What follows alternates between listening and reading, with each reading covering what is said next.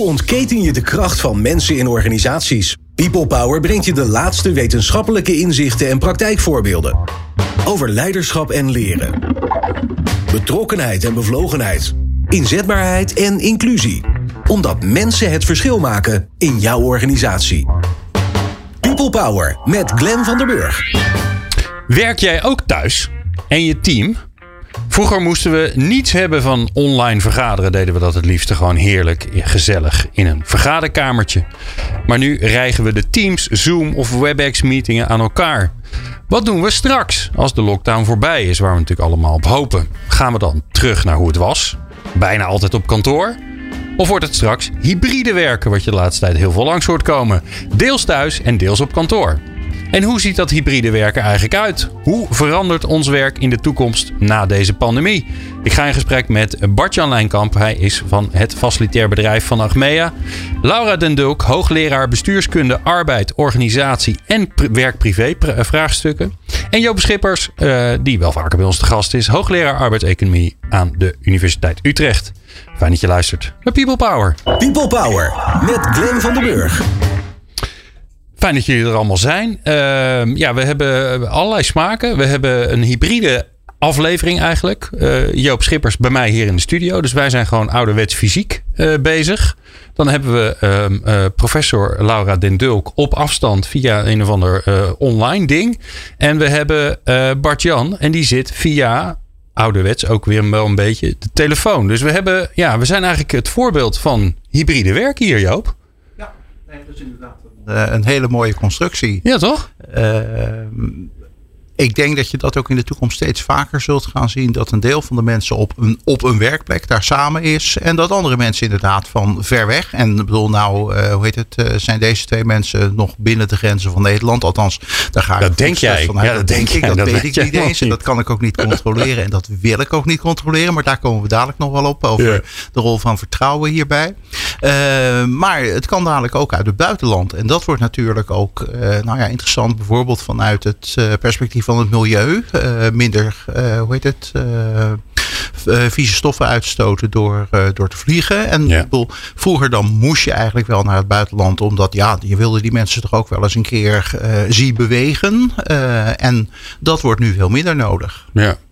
Ik wil even een stelling erin gooien bij jullie. Want uh, uh, ja, we hebben het over het hybride werken alsof dat allemaal al uh, in kannen en kruiken is. Maar de stelling die ik voor, aan jullie voor wil leggen is: na de lockdown veren we weer terug naar onze oude patronen en gaan we gewoon weer op kantoor werken. Laura, wat, wat vind jij daarvan? Wat denk je? ja, goedemiddag. goedemiddag. Ik denk dat dat we niet helemaal meer. Ja, dat de kans wel groot is dat we teruggaan naar oude patronen. Maar tegelijkertijd denk ik ook wel dat mensen geproefd hebben aan het thuiswerken. En dat ook wel wat meer zullen doen dan voor de lockdown. Maar wat meer? Wat meer? Dus nou, ik hoor jou ook zeggen: ja, moet ook niet verwachten dat de wereld nou compleet gaat veranderen. Nee, dat zeker niet. Uh, op basis van mijn eigen onderzoek denk ik dat mensen ja, toch snel, nou, voor één dag, misschien wel twee en sommige mensen drie dagen in de week thuis zullen gaan ja. werken. Wat denk jij, Joop?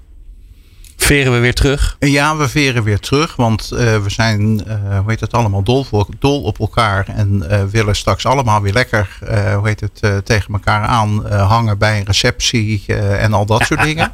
Maar we hebben ook wel geleerd tijdens deze periode van inmiddels ruim een jaar. dat er ook enorme voordelen aan hybride werken zitten. Dus ik denk dat we nadat we teruggeveerd zijn, weer een beetje de andere kant op veren en het toch meer gaan doen. En ik denk, en dat zie ik ook om mij heen gebeuren, dat er nogal wat organisaties zijn die er ook heel bewust nu werk van aan het maken zijn van hoe gaan we dat doen en hoe gaan we dat ook structureel regelen. Want uh, ik had het er straks in het voorgesprek met Laura even over van uh, hoe lang zijn we eigenlijk al bezig met uh, telewerken en dat soort dingen. Hoe lang doen wij er ook ja, onderzoek telewerken, zo noemden Tele, we dat. Ja, zo noemden we dat vroeger. Bedoel, en dan komen we toch al gauw dat dat uh, tenminste een jaar of dertig is. Maar wat er die dertig jaar is gebeurd, is dat het eigenlijk een beetje sluipenderwijs is gegaan. En dat het aan ieders eigen beleefdheid werd overgelaten. Sommige mensen mochten het, mochten het een dag in de week. En als ze dat dan deden, nou ja, dan werd dat oogluikend toegezien. je ziet nu dat dat er bedrijven zijn die gewoon plannen aan het maken zijn. En die een coördinator benoemd hebben en een team dat dat moet gaan implementeren. En ook heel bewust nadenken over van en hoe gaan we dat dan organiseren. Ik mocht zelf vorige week donderdag bij het ministerie van Sociale Zaken een uh, verhaal houden over de do's en don'ts van hybride werken. En ja, die hebben gewoon een projectgroep ingericht om dit te gaan organiseren. En dat denk ik dat ook heel goed is. Dat organisaties hier ook bewust mee aan de slag gaan. Gaan kijken wat wel en niet mogelijk en wenselijk is binnen de eigen organisatie. En ik denk dat je dan ook uitkomt op het feit dat sommige organisaties het heel veel zullen gaan doen. En andere organisaties een stuk minder. Ja, nou ja, we kunnen het gelijk even checken. Want we hebben uh, uh, ook in de uitzending Bart-Jan Lijnkamp van Achmea. Uh, het moederbedrijf van Interpolis. Waar ooit de, de nieuwe werken, hè, dat zijn we misschien alweer vergeten. Maar de nieuwe werkenrevolutie zo'n beetje begonnen is. Bart-Jan, jullie doen dit toch al lang? Wat is er nog bijzonder aan dat hybride werken? Nou, ik denk, ik sluit me helemaal aan. Wij doen dit al een hele, heel lang. Hè. Inderdaad, ik hoorde net de voorgaande spreker zeggen zo'n 30 jaar. Wij zijn in 1995 daar uh, op een gestructureerde manier mee begonnen. Uh, het is ook gewoon wel heel planmatig om een cultuur te creëren waarbij op afstand en thuiswerken wel heel erg gefaciliteerd werd. Het hybride werken is denk ik heel, uh, toch wel een, een, een deel anders, omdat door middel ook van technologische middelen je ook hybride kan werken. Niet alleen in de dynamiek tussen thuis en op kantoor, maar ook een deel van je team thuis en een deel van je team op kantoor. Dus het hybride zit niet alleen op thuis en op kantoor, maar zit ook in de diversiteit van je werk en in je team. Ja. En ik denk dat dat wel anders is, dat die technologische ontwikkeling uh, enorm helpt om dat stuk van hybride werken meer mogelijk te maken. Ja, eh, nou om het, om het gesprek een beetje in, in goede banen te leiden en niet tot uh, allerlei Babylonische spraakverwarringen te krijgen, is misschien handig om even te definiëren wat dat hybride werken dan is. Laura, hoe, hoe zou jij dat definiëren? Wat is hybride werken? Uh, nou, het hybride werken is eigenlijk een beetje wat Bart inderdaad zegt. Van, uh, mensen kunnen uh, zowel thuis als op kantoor werken, maar ook elders werken. Hè. Dat deden ook heel veel organisaties. Dat je ook op andere locaties van de organisaties kan werken. En dat inderdaad ja, mensen verschillen in wanneer ze waar werken. En dat het ook wel te maken heeft ook wanneer je werkt. Dus op welke tijden. Dat kan ook nog wisselen. Ja, dus, dus dat, dat, dat asynchrone werken, wat, wat ik in ieder geval de laatste tijd vaker hoor. Hè? Dus niet we zitten met z'n allen op kantoor en we stoten elkaar aan van joh, hoe, hoe zit dat met jou? Maar veel meer dat je, ja, dat je elkaar instrueert en dat je op een later moment iets leest. Laten we alsjeblieft hopen dat we dat niet via de mail gaan doen, want dat krijgen we alweer genoeg. Dat, dat, zit dat er dan ook in? Is dat ook een element? Uh, ja, kijk, die, die technologie die maakt het natuurlijk mogelijk om ontzettend veel verschillende manieren uh, informatie te delen. En, je, en het is niet alleen een mail meer, hè, het WhatsApp-groepen, Zoom-meetings. Je kan op superveel manieren samenwerken, tijd en plaats onafhankelijk. Ja. Um, waarom zou je dit eigenlijk moeten willen? Ik bedoel, nu, nu hebben we geen andere keuze. Je, je, je, kunt niet naar kantoor. Je moet zoveel mogelijk uh, je, je contactmomenten verkleinen. Maar straks hopelijk niet meer. Dus waarom zou je het straks eigenlijk willen, Laura?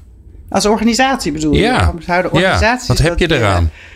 Nou ja, veel organisaties waren natuurlijk voor uh, deze coronacrisis er al mee bezig. Uh, hebben ook helemaal flexibele kantoorgebouwen ontwikkeld. Uh, die vooral dienen als ontmoetingsplekken. En ook met de mogelijkheid om dus tijd en plaats uh, onafhankelijk te gaan uh, werken. En een van de redenen was toch ook wel om te besparen op de kosten van huisvesting. Om toch wat vastgoed af te kunnen stoten. Het geeft ook de mogelijkheid om flexibel te kunnen inspelen op de groei. en ontwikkeling, hè, of groei en krimp van een organisatie. Dan hoef je niet meteen meer of minder kantoorruimte te creëren. Het was ook wel een beetje het idee dat je over de grenzen van afdelingen en makkelijker kan uh, samenwerken. Dat was vanuit de Rijksoverheid bijvoorbeeld ook een argument om uh, hiermee uh, bezig te gaan. Een ander veelgenoemde reden was ja, ook beter voor de werknemer. Goede werk-privébalans bijvoorbeeld. Hogere productiviteit, aantrekkelijke werkgever zijn. En mm. ja, toch die ICT-kansen te benutten. Ja, nou, nou is het grappig, of ja, grappig, noem het maar grappig, maar alles wat we nu kunnen, dat konden we eigenlijk al. Uh, maar blijkbaar hadden we een enorme crisis nodig om, om uh, ja, als een soort, uh, soort stok om, om, om maar richting dat teams en zo gedreven te worden. Want ja, dat, dat hele videoconferentie, dat, dat, is, dat is het toch nooit echt geworden tot dit moment. En nu, nu ineens wel.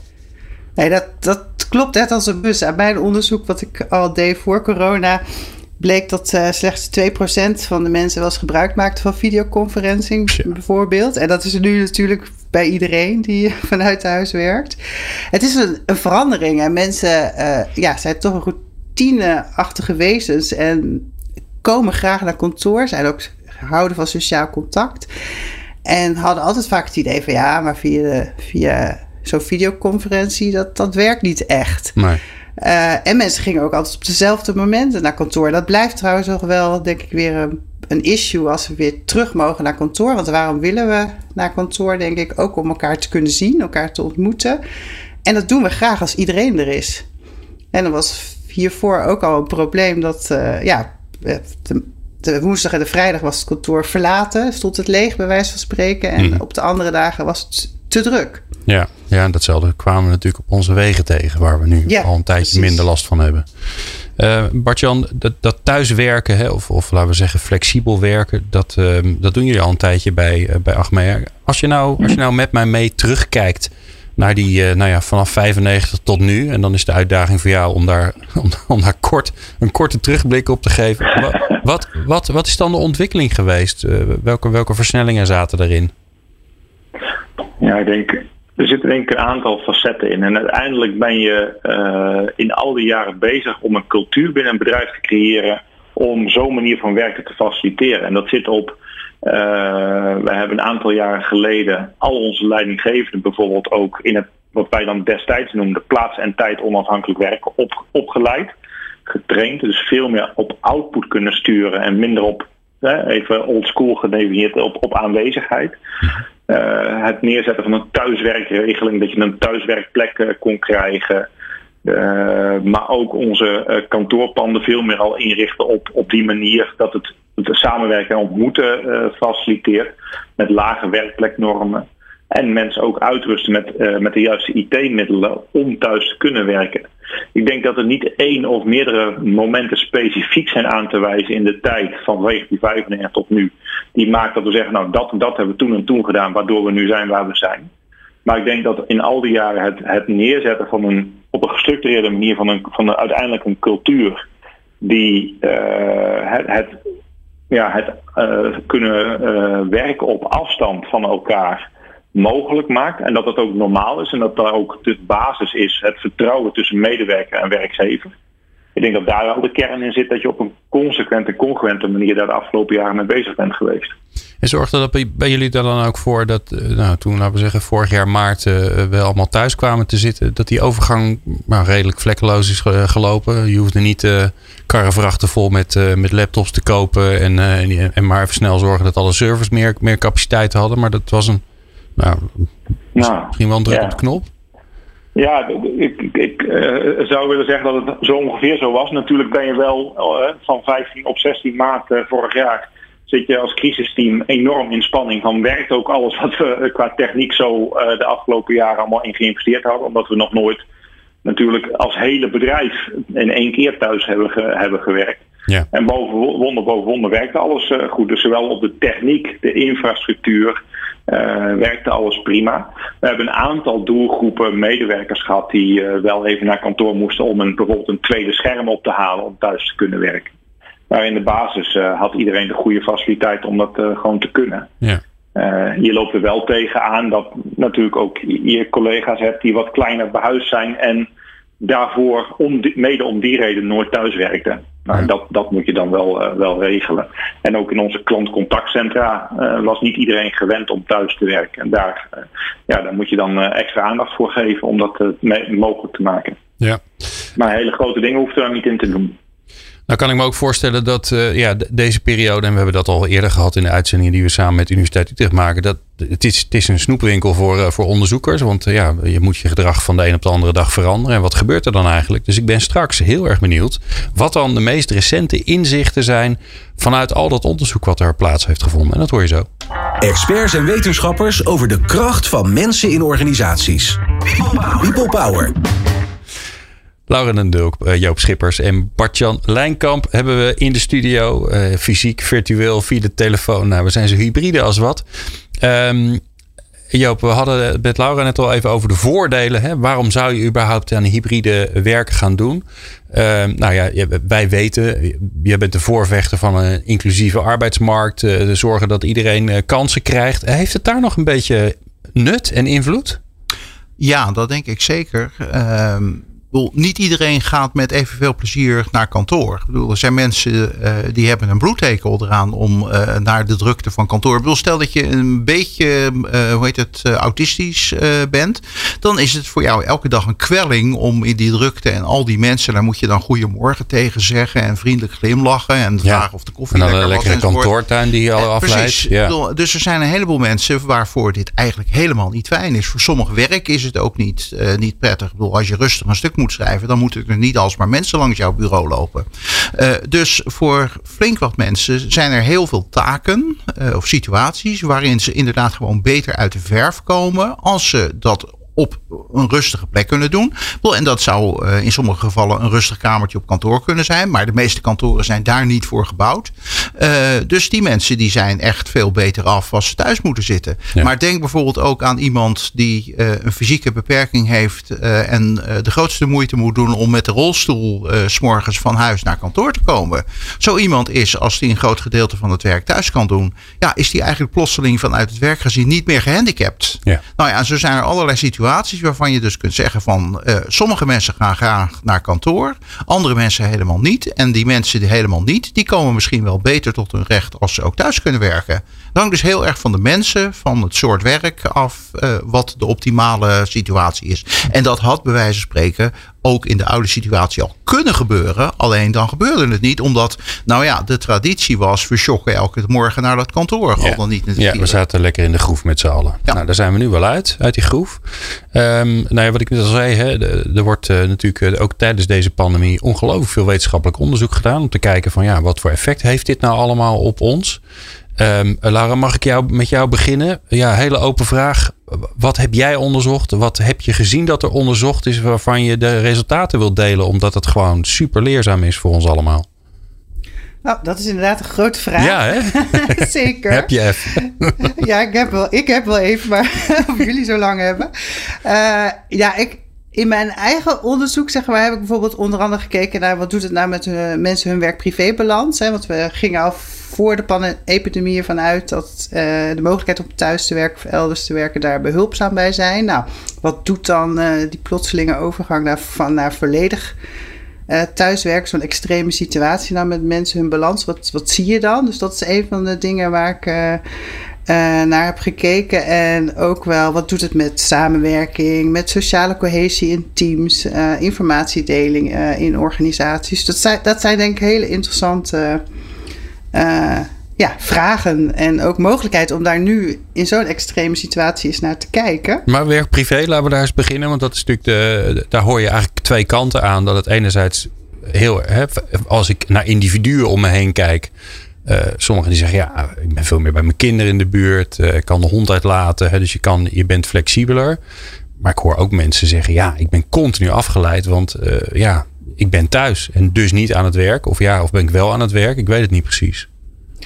Uh, ja, dat klopt. Het, uh, de, dus de ervaringen zijn eigenlijk heel wisselend. Wat eigenlijk deze panepidemie ook wel leert en in, het extreme thuiswerken, is dat uh, de uitkomsten voor ja, heel verschillend kunnen zijn. En ook met betrekking tot werk-privébalans. Is eigenlijk altijd al zo geweest. Dat ja, het thuiswerken heeft zo zijn voor- en zijn nadelen. Aan de ene kant breng je werk uh, mee naar huis en vervagen die grenzen tussen werk en privé. En kan je altijd met je werk bezig zijn. En houdt het, zeker als je werk doet wat nooit ophoudt, waar geen duidelijke uh, outputdoelen zijn.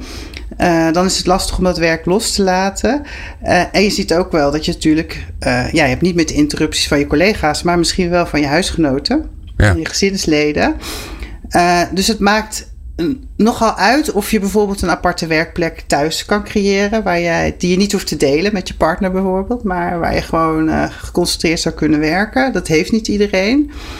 Uh, en uh, dat is belangrijk. En ook natuurlijk wel, ja, wat ik zei net, het type werk wat je doet. Ook als er veel werkdruk is bijvoorbeeld. Ja, dan is thuiswerken, ja, dan kan je dan eeuwig en altijd doen. En als er natuurlijk jonge kinderen thuis zijn, dan die niet naar school konden of naar de kinderopvang, dan wordt de werk-privé-balans natuurlijk ongelooflijk uh, lastig. Ja, dus eigenlijk heb je, heb je eigenlijk een, een kantoorsituatie thuis nodig om goed thuis te kunnen werken. Bijna wel, ja. Toch? Ja, want als je die eigen ruimte niet hebt en je hebt inderdaad, ja. voor mij, je hebt altijd al, dat huis is natuurlijk niet uitgestorven, er loopt altijd wel wat rond. Um, en het tweede wat ik je hoor zeggen is, ja, je moet het ook een beetje leren. Want je moet ook leren stoppen, je moet leren pauze nemen. Ja, ja, ja, en je moet, ja zeker. En voldoende bewegen. Hè? Want al die bewegingen die we hadden van en na het werk. Oké, okay, uh, eh, mits je niet in de auto ging zitten. Had je toch wat beweging. Of uh, van en na vergaderingen en collega's. Uh, is het belangrijk. En natuurlijk ook voor ons welbevinden. maar het is zeker zo. Je moet thuis een goede situatie kunnen creëren. En niet iedereen heeft die mogelijkheid. En ook ja, de persoonlijkheid leent zich er ook niet altijd voor. Hè? Sommige mensen, zoals Joop zei, die vindt het heel prettig om uh, wat meer op zichzelf te zijn. Andere mensen hebben veel meer behoefte aan, uh, aan sociaal contact. En sommige mensen vinden het ook lastig om de zelfdiscipline op te brengen. Om ja, bepaalde tijden uh, te focussen op werk en andere tijden uh, andere dingen te doen.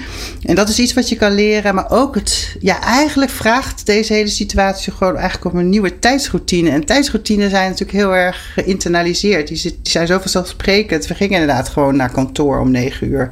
Ja, nu kan je achter je bureau gaan zitten om, om negen uur.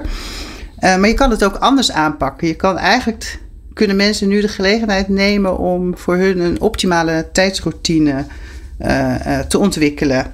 Als ze die ruimte krijgen van het werk natuurlijk. Hè? Ja. ja. En dat is wel wat, wat we in mijn onderzoek is dat een van de belangrijkste factoren die maakt of mensen op dit moment tevreden zijn met hun werk-privébalans. Als ze in staat zijn om, om die tijdsroutine te ontwikkelen en, uh, en zo in te vullen dat het goed bij hun thuissituatie en persoonlijkheid uh, past. Ja, en daar hoor ik eigenlijk ook doorklinken. Um, het is voor iedereen anders. Wat het natuurlijk ingewikkeld maakt. Dus, Want ik hoor jou ook niet zeggen, nou weet je, dit is de beste tijdsroutine. Die moet je aanhouden, dan komt het goed. Nee, je moet er zelf in ontwikkelen. Ja. Weten nee, dat we daar eigenlijk ook wel dan wel weer slecht in zijn. Ja, we zijn daar. Nou ja, het is ook verankerd in, in, in onze samenleving hè? en de mensen om ons heen en, in, en bij je collega's. Wat, je kan niet in je eentje een tijdsroutine. Als ik het heel prettig vind om uh, s'nachts te werken, bijvoorbeeld, hè, tot s'avonds laat. Maar mijn collega's willen gewoon s ochtends vroeg van mij een reactie op een mail. Ja. Uh, ja, dan kom ik in de problemen. Tenzij ik dat natuurlijk misschien heel goed communiceer. Van nou, dit zijn mijn tijden en ik reageer dan en dan op jouw mail. Maar dat moet dan, ja, ik moet toch samenwerken. Dus uh, in die samenwerking uh, met elkaar, en dat is thuis en op het werk, maar ook daarbuiten. Uh, je kan niet in je eentje die routines. We hebben collectieve routines ook, hè? Ja, want ook al werk je bij een redelijk flexibel bedrijf. Als je om 11 uur binnenkomt kakken, dan vinden ze dat toch. Dan krijg je toch de sociale druk. Dat dat niet echt helemaal oké gevonden wordt. Ja, precies. Ja, en nu, en nu, ja. Zou je kunnen zeggen, daar ben ik wel benieuwd naar Jopen, hoe jij daarnaar kijkt. Dat omdat nu alles zo eh, door de war is gegooid, dat we er eindelijk over gaan nadenken hoe we ons werk eigenlijk überhaupt willen organiseren. Omdat we altijd maar toch maar een beetje wat gedaan hebben met z'n allen. Ja, ik denk dat dat een grote kans is. Ik bedoel, het feit dat je nu. Uh nou ja, in de positie bent dat je een soort herontwerp kan maken. Waar inderdaad dit soort dingen aan de orde kan komen. Uh, wanneer uh, zie je elkaar? Uh, wanneer heb je overlegmomenten? Dat is iets wat je ja, nu nog veel explicieter moet gaan afspreken. En uh, het is best mogelijk dat iedereen zich erin kan vinden om dat s morgens om 11 uur te doen. En dat de, de langslapers onder ons, uh, die blijven tot uh, 5 voor 11, blijven die op bed liggen en halen dan een kam door het haar. Een pyjama mee. En, nou ja, bedoel, dat, dat, kan, dat kan best goed zijn. Maar ik denk dat het inderdaad wel veel meer een kwestie wordt dat mensen niet onuitgesproken routines volgen, maar dat over dit soort dingen steeds meer afspraken gemaakt uh, zullen moeten worden. En dat betekent overigens ook dat dit dus ook uh, een vorm van, ja, laat ik maar zeggen, assertiviteit van mensen vergt die er vroeger niet was. Ik bedoel, in de tijd van de prikklok kwam iedereen om half negen binnen. Ik bedoel, we zijn of om acht uur. Ehm, En we zijn natuurlijk al opgeschoven met dat heel wat bedrijven de mogelijkheid kennen om in binnen een bepaalde marge qua tijd te beginnen. De een begint vroeg, de ander begint wat later. Maar dit wordt nu allemaal onderwerp van het maken van afspraken. Ook de afspraken waar Laura de straks al op hinten.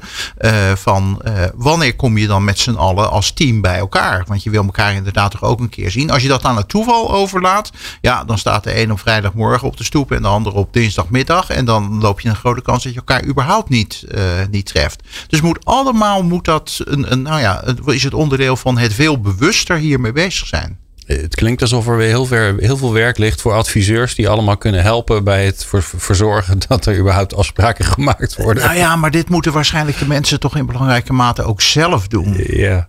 Ja, ja, Joop, je kent ze net zo goed eh, als nee, ik. dat, gaat, is, dat is inderdaad waar. Nou ja, en bijvoorbeeld zo'n punt van uh, heb je genoeg beweging? Ik bedoel, gaan we dus nu krijgen? Ik bedoel, dat wordt ook nog wel een boeiende vraag. Of de leidinggevende bij een functioneringsgesprek uh, gaat vragen van... Goh, jij werkt vier dagen of drie dagen in de week thuis. Kom jij op die dagen wel voldoende aan je beweging? Ik bedoel, wordt dat nu ook een onderwerp van, van gesprek ja. tussen werkgever en werknemer? Ja, Voordat we naar, want ik, ik voel aankomen dat we bijna naar Bart-Jan eh, gaan. Want die kan eh, heel veel mooie dingen vertellen wat er allemaal bij Achmea gebeurt. Eerst nog even bij jou Joop. Wetenschappelijk onderzoek wat er nu plaatsvindt of heeft gevonden waarvan je zegt... ja, daar leren we heel veel van over wat dit nou eigenlijk met ons doet. Dat, nou ja, vooral thuiswerken. Het is, het is nog niet hybride, dat komt straks. Nou ja, je leert er uh, onder andere van dat heel veel mensen toch betrekkelijk flexibel zijn. Bedoel, niet uh, heel Nederland is bij de psychiater beland. Ehm, heel veel mensen pakken dit toch op een goede manier op. En ja, de een makkelijker, de ander minder makkelijk. maar we maken er in het algemeen wel wat van. Je ziet tegelijkertijd ook dat sociale contacten, dat die toch belangrijk zijn. En je ziet dat bijvoorbeeld in onderzoek dat ZZP'ers, die natuurlijk, die hebben per definitie geen collega's, maar die vingen dat anders op door, nou ja, nog eens andere ZZP'ers te ontmoeten, bij klanten langs te gaan enzovoort. Dat kan nu niet meer. Nee. Dus die klagen extra over, uh, over, het, over het gebrek aan contact. dus dat is ook wel, ook wel iets wat je, wat je terugziet. en je ziet dat mensen toch bij gebrek aan alternatieve tijdsbestedingsmogelijkheden, dat ze harder gaan werken. Wij zien dat bijvoorbeeld heel sterk terug bij studenten. Er worden veel hogere cijfers gehaald. Er worden scripties zijn keurig op tijd af. en dit zegt dus ook wel iets over het feit dat, nou ja, het feit dat er zoveel Komt dat afleiding omdat is. is of, ja, wat? ja, bedoel, je, je hoort dat ook mensen echt, echt zeggen. En dat geldt niet alleen voor studenten, maar dat geldt ook voor, voor, voor her en der ja. het, werknemers. Er wordt meer je hebt niet zo, je, er is niet zoveel anders om te doen. Dus ja, goh, waarom? Nou, dan kan ik het net zo goed gelijk dat stuk nog wel even afmaken. Ja. Wat je vaak hoort is dat er gezegd wordt, er wordt hartstikke goed gewerkt. Dus er is eigenlijk meer concentratie, daardoor wordt er meer en sneller geproduceerd. Maar de innovatie, daar schort het nog een beetje aan. Hebben jullie, ik vraag het even aan jullie allebei, eh, Laura en, uh, en Joop. Dan horen we wel wie het antwoord heeft. Hebben jullie daar, is daar al onderzoek naar gedaan? Hoe, hoe innovatie in deze nou ja, tijden van elkaar niet zien, hoe dat is uh, verlopen? nou ja, geen systematisch onderzoek in de zin van vragenlijsten enzovoort. Maar wat je iedereen wel hoort zeggen is dat um, uh, omdat je niet meer die uh, toevallige momenten van ontmoeting hebt bij het koffiezetapparaat uh, of onderweg van of naar een vergadering. Die momenten waar je gewoon eventjes, ja, het gaat nooit, soms niet specifiek over het onderwerp waarvoor je bij elkaar was, maar wel dat er iemand iets zegt en een ander zegt ook weer wat. En dan denk je, oh, wacht even, zo zit het. Of dan moet ik, oh, dan zou daar of daar zou de oplossing wel vandaan kunnen komen. Ik bedoel, dat is, dat is weg. En dat is dus een vorm van creativiteit die anders spontaan uh, ja, opborrelt, zal ik maar even zeggen. En dat heb je niet. Eén groep, uh, wat, wat denk ik nog wel belangrijk is om ook toe te voegen, uh, wat ook wel uit de resultaten komt, dat zijn nieuwelingen. nieuwelingen in een team. Oh. Ik bedoel, teams werken goed naar de mate waarin ze elkaar beter kennen.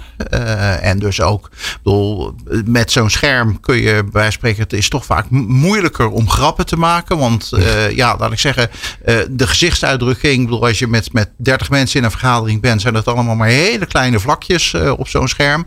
Dan moet je een beetje weten hoe mensen zullen reageren. En dan permitteer je je misschien toch minder of andere dingen dan in een, in een live vergadering waar je een handgebaar erbij kunt maken of een gezicht erbij kunt trekken. En daar zie je dat met name de nieuwkomers in een team hebben heel veel moeite om eh, nou ja, hier zo zich een beeld te vormen van hoe werkt dat team? Wat, wat zijn hier de, de informele gedragscodes? En dat zet dus ook een rem op de innovatie. Ja. Eh, Zijn er nog. Mag ik daarop aansluiten? Oh ja, zeker. Nou ja, wat, wat, eh, wat ik in mijn eigen onderzoek wel zie, is dat zeg maar, we waren altijd bang bij thuiswerken, telewerken, dat eh, het ten koste zou gaan aan de sociale cohesie hè, binnen teams. En dat is iets wat ik in mijn eigen onderzoek helemaal niet eh, terugzie. Die blijft eigenlijk heel, heel goed. Maar wel in aansluiting op wat Joop net zei, is van mensen zeggen wel er vindt minder informatiedeling plaats. Vooral ook tussen teams. Dus mensen functioneren heel goed in hun team. En dat is natuurlijk voor nieuwkomers wel lastiger. Maar, eh, maar wat vooral denk ik een aandachtspunt is, eh, is die, zeg maar, op de hoogte blijven wat er in de organisatie als geheel speelt.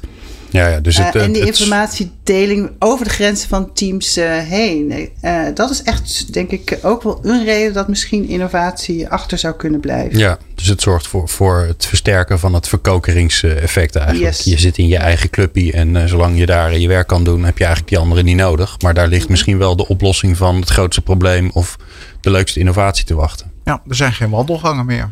Nee. Ja, dan denk ik gelijk, kun je dat dan niet organiseren. Maar daar gaan we het zo nog even. Eh, eh, eh, voordat we naar Bartjan gaan.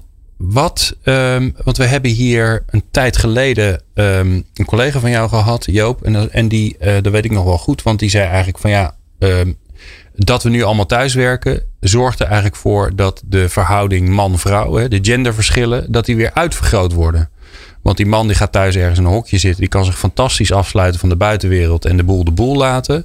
Ehm, en, eh, en de vrouw gaat weer in de stereotype rol van het eh, zorgen voor eh, dat de vaat en de rommel die er staat. En eerlijk gezegd zie ik het thuis ook. Ik, ik, ik, ik, ik verdwijn naar mijn mijn kamertje. En ondertussen staat mijn geliefde de ontbijtboel van de kinderen op te ruimen. En ik kan het uitstekend laten staan. Daar ben ik heel goed in. Aan de andere kant ben ik er dus niet zo goed in om het op te ruimen. Maar dat helpt natuurlijk niet.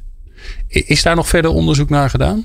Ja, daar is verder onderzoek naar gedaan. Maar misschien weet Laura dat wel beter dan ik. Nou, dat checken we dat even, Laura. Nou, eh Mara Jerks van de Universiteit Utrecht heeft daar onderzoek naar gedaan. eh, specifiek naar eh, werkende ouders. En ja, dat, dat bevestigt het beeld wat je net eh, schetst. Eh, ja, vaders zijn eigenlijk niet veel meer gaan doen. Het leek erop in eerste instantie aan het begin, bij de eerste lockdown... eh, nou ging zo'n een derde van de vaders wat meer doen. Maar dat is inmiddels in hun... eh, ze hebben longitudinaal onderzoek gedaan... alweer afgenomen naar slechts 18% Dus ik denk, ja, vaders zien wel meer... want dat beschreef je net ook, van wat er allemaal te doen is in het huishouden. Eh, maar het helpt nog niet om, eh, om zeg maar, die gelijke taakverdeling thuis te realiseren. En dus eigenlijk zien we eerder ja, een bestendiging van de, van de genderverhoudingen, zou ik willen zeggen. En eh, dat mannen inderdaad het vooral gebruiken om geconcentreerd te werken. En vrouwen eh, deze, ja, het thuiswerken toch ook inzetten om eh, beter werk en, zorg te combineren. Ja, dus een oproep aan alle mannen. Ik zeg het vooral tegen mezelf, dat snappen jullie natuurlijk. Om daar wat beter op te letten. En aan de dames om even aan de bel te trekken. Want dit is natuurlijk is niet de bedoeling. Nou, het is ook goed als zij de, af en toe even de boel de boel eh, laten en denken... Ja, eh, eh, ga jij het maar even doen en doe je het misschien op jouw manier... maar dat eh, is vast ook een prima manier. ja. Uh, dit vraagt dus ook weer assertiviteit. Hè? Ja, Ja, dat merk je. Hè? Je, je moet je even met van, of moet je, moet helemaal niks. Maar er is een soort van bewustzijn nodig dat, dat, dat, dat je zelf in actie Ja. eh, moet gaan komen om dingen te veranderen, aan te passen. Hè? Dus, want anders kom je weer in die groef terecht. Hè? Dat is natuurlijk bij, bij gender natuurlijk precies hetzelfde. Ehm, dus ik ben wel benieuwd, eh eh, Bart-Jan. Want eh, jullie zijn nu bezig met de pilots bij Achmea op het gebied Ja. van het hybride werken. Ehm, ja, hoe, hoe is dat ontstaan om, om, om die pilots te gaan doen? Nou, wij zijn eh, eh, eind vorig jaar gestart met die pilots. Een tiental pilotomgevingen binnen ons bedrijf. Die eigenlijk alle type werkzaamheden die we binnen ons bedrijf kennen weerspiegelen. En het idee is eigenlijk begonnen van ja, stel dat we straks met elkaar weer terug mogen en terug kunnen naar kantoor. Ehm, hoe, uh, hoe ziet dat hybride werken er dan uit? En hoe werkt dat voor een stafafdeling? Hoe werkt dat voor een klantcontactomgeving? Uh, hoe werkt dat voor een marketingafdeling? Maar ook uh, wilden we bijvoorbeeld een aantal punten die in door de sprekers hiervoor ook zijn genoemd. Hoe organiseer je je werkdag op een slimme manier om te voorkomen dat je de hele dag achter een teamsvergadering zit? Hoe organiseer je uh, bijvoorbeeld ook wandelbila's uh, en hoe pas je dat ook in in je reguliere, uh, reguliere afspraken? Ehm, hoe zorg je ook voor voldoende bezetting op het callcenter, terwijl je ook medewerkers in het klantcontactcenter ook beweging goed wil faciliteren? Dus al die elementen wilden wij heel graag gaan, gaan piloten. Ehm, en ook een aantal technologische aspecten die we wilden gaan piloten. Bijvoorbeeld een van de dingen die wij natuurlijk allemaal denk ik heel erg voelen, dat eh, de, de, de wandelgang of koffiepraatautomaat uh, die we missen. En hoe organiseer je dan uh, virtueel spontane ontmoetingen? Uh, nou. Dat zijn allemaal zaken die wij in die pilots op dit moment testen. om uiteindelijk al die inzichten uiteindelijk door het hele bedrijf heen te delen. En zo dat hybride werken gedurende de periode nog bijna massaal thuiswerken. Uh, echt met elkaar uh, uit te dokteren en daarvan te leren. Heb je nou een voor. Want het, die laatste is natuurlijk heel interessant, hè, want daar begonnen we al over. Hè, die, die toevallige ontmoeting, de, de, ja. dat, dat, in het tussenin of het tussendoor of het terzijde. Ja. Dat, dat verdwijnt, of dat is verdwenen, laten we het zo zeggen. Mm -hmm. wat zijn nou voorbeelden van, van dingen die jullie aan het uitproberen zijn op dat gebied? Nou, misschien twee, twee voorbeelden om daar te noemen. Maar eentje is, uh, door communicatie binnen mijn eigen afdelingen ook bedacht. dat je op maandagochtend eigenlijk een virtueel koffiemomentje had. En je kon je van tevoren inschrijven op een onderwerp. En dan moet je je voorstellen dat je, ik geloof dat je zes of zeven verschillende onderwerpen had. Dat een ging over eten, de ander ging over het voetbal van het weekend. Weer een ander ging over vakanties. Nou, en zo waren een aantal onderwerpen. Je kon je vooraf inschrijven. Dat was dan een half uurtje. Maar je wist niet bij wie je in de virtuele koffiekamer kwam. Je wist alleen dat je met elkaar het over dat onderwerp ging hebben. nou, en dat, ja, dat is heel erg, uh, heel erg leuk. In principe ken je wel iedereen die in die vergadering zit. Ja, je wist, het zijn allemaal mensen die je post niet had gezien. Uh, ja. En dat was eigenlijk heel erg leuk om dat op die manier uit te proberen. Uh, persoonlijk vond ik dat het het niet haalt bij het echte live contact. Maar op die manier kun je wel ook virtueel zoiets uh, spontaans organiseren. Ja. ja. Um, nou, en een ander voorbeeld daarbij, dat gaat veel meer over die, die sociale cohesie en vanuit daar ook een stukje spontane ontmoetingen. Dat je uh, eigenlijk, doordat je nu massaal thuiswerkt, uh, bijvoorbeeld bij medewerkersbijeenkomsten, veel meer mensen betrekt. Uh, en veel meer mensen die er eerder, omdat je bijvoorbeeld op één locatie was, mis je allerlei andere mensen van locaties. Ja, iedereen zit nu virtueel in één vergadering bij elkaar. En dat zorgt voor uh, dat je ook versneld uh, uh, met elkaar informatie kan delen. En zorgt tegelijkertijd ook dat als er bijvoorbeeld een, een feestje is, een pensionering of wat dan ook, op de ene locatie, dat ook de andere locaties dat allemaal meekrijgen. En dat, dat zorgt ook toch een stukje voor ja, verbinding onderling. Ja, ja grappig. Um, hoe zorg je er nou voor dat, dat je wat leert van die pilots? Want je gaat het doen. Uh, ja. Nou ja, er komt van alles en nog wat uit. Maar ja, daarna is natuurlijk mm -hmm. de vraag: hoe zorg je ervoor dat je daar een soort van conclusie uit trekt? Uh, lering, uh, het verspreidt ook in de organisatie. Hoe doe je dat? Ja. Nou, we hebben voor alle pilots eigenlijk een soort standaard aanpak. Dus elke pilot is begonnen met een soort droomsessie om voor hun afdeling, voor hun type werk eigenlijk uh, nou zegt zo'n soort hybride droom te definiëren, om even zo te zeggen. Um, en uh, nou, dat zijn we eigenlijk uh, gaan realiseren. Dus, en elk pilotteam werkt dan in een bepaalde cyclus van een twee, drietal weken om bepaalde hypotheses te toetsen. En na die twee, drie weken koppelen ze dat terug aan het, aan, aan het programmateam die er ons, bij ons mee bezig is. Uh, en eigenlijk, ja, zij zorgen eigenlijk met elkaar dat ze al die lessons learned uit die pilots uh, uh, ja, en, en die uitkomsten van die hypotheses opschrijven. En ook binnen het bedrijf delen. Dus we delen heel veel via interne communicatie over ervaringen van, uit die verschillende pilots. Wat leuk. Ja. Dat is verhalen op ons intranet bijvoorbeeld. Ja. Klinkt een beetje lean startup-achtig. Ja, het, het, is ook de, de, een aantal continu verbetercoaches, zoals wij dat noemen, begeleiden ook de pilots. Dus daar heeft het zeker wel wat, qua methodiek ook wel wat van weg. Ja. Leuk. Wat ik dus straks. Dus probeer uh, heel gestructureerd op die manier te doen. Ja, mooi. Um, ik wil straks uh, heel graag met jullie afsluiten met uh, de vraag: hoe gaat de toekomst eruit zien? En dan kijken we even naar de arbeidsmarkt, maar ook naar het hybride werken zelf. En door zo. Leiderschap, leren, inzetbaarheid en inclusie. De laatste inzichten hoor je in People Power. Ja, we gaan een kijkje in de toekomst nemen. Um, en Joop, ik wil eigenlijk bij jou beginnen, want jij bent van de, van de arbeidsmarkt, daar heb je verstand van. Gaat dit nou invloed hebben op de arbeidsmarkt? Dus het feit dat we waarschijnlijk een, een meer hybride vorm van werken krijgen met uh, combi van uh, thuis en kantoor, maar ook mensen, sommige mensen die dus op kantoor, sommige mensen die, op, die thuis zitten en die met elkaar samenwerken. Wat, zou het, wat gaat het effect worden op de arbeidsmarkt? Ik denk dat uh, hier met name grote bedrijven die bewust uh, ervoor kiezen om uh, nou ja, dit inderdaad programmatisch aan te pakken, dat, dat heel veel mensen dit gaan merken. Ehm, ik denk dat het aan de ene kant dus de mogelijkheid biedt, wat we er straks al zagen, dat je meer maatwerk toegesneden op de individuele mensen en op, en op de mogelijkheden. tegelijkertijd kwam al een paar keer in het gesprek langs dat het stelt ook eisen aan mensen. Wil je dit op een goede manier doen, dan vergt het dus een zekere assertiviteit van mensen. En uh, nou ja, dat stapelt zich bovenop al die dingen die we de afgelopen jaren ook al gezien hebben, waarvan we constateren dat uh, wil je uh, op lange termijn aan de slag blijven, dan moet je zorgen dat je regelmatig iets aan scholing doet.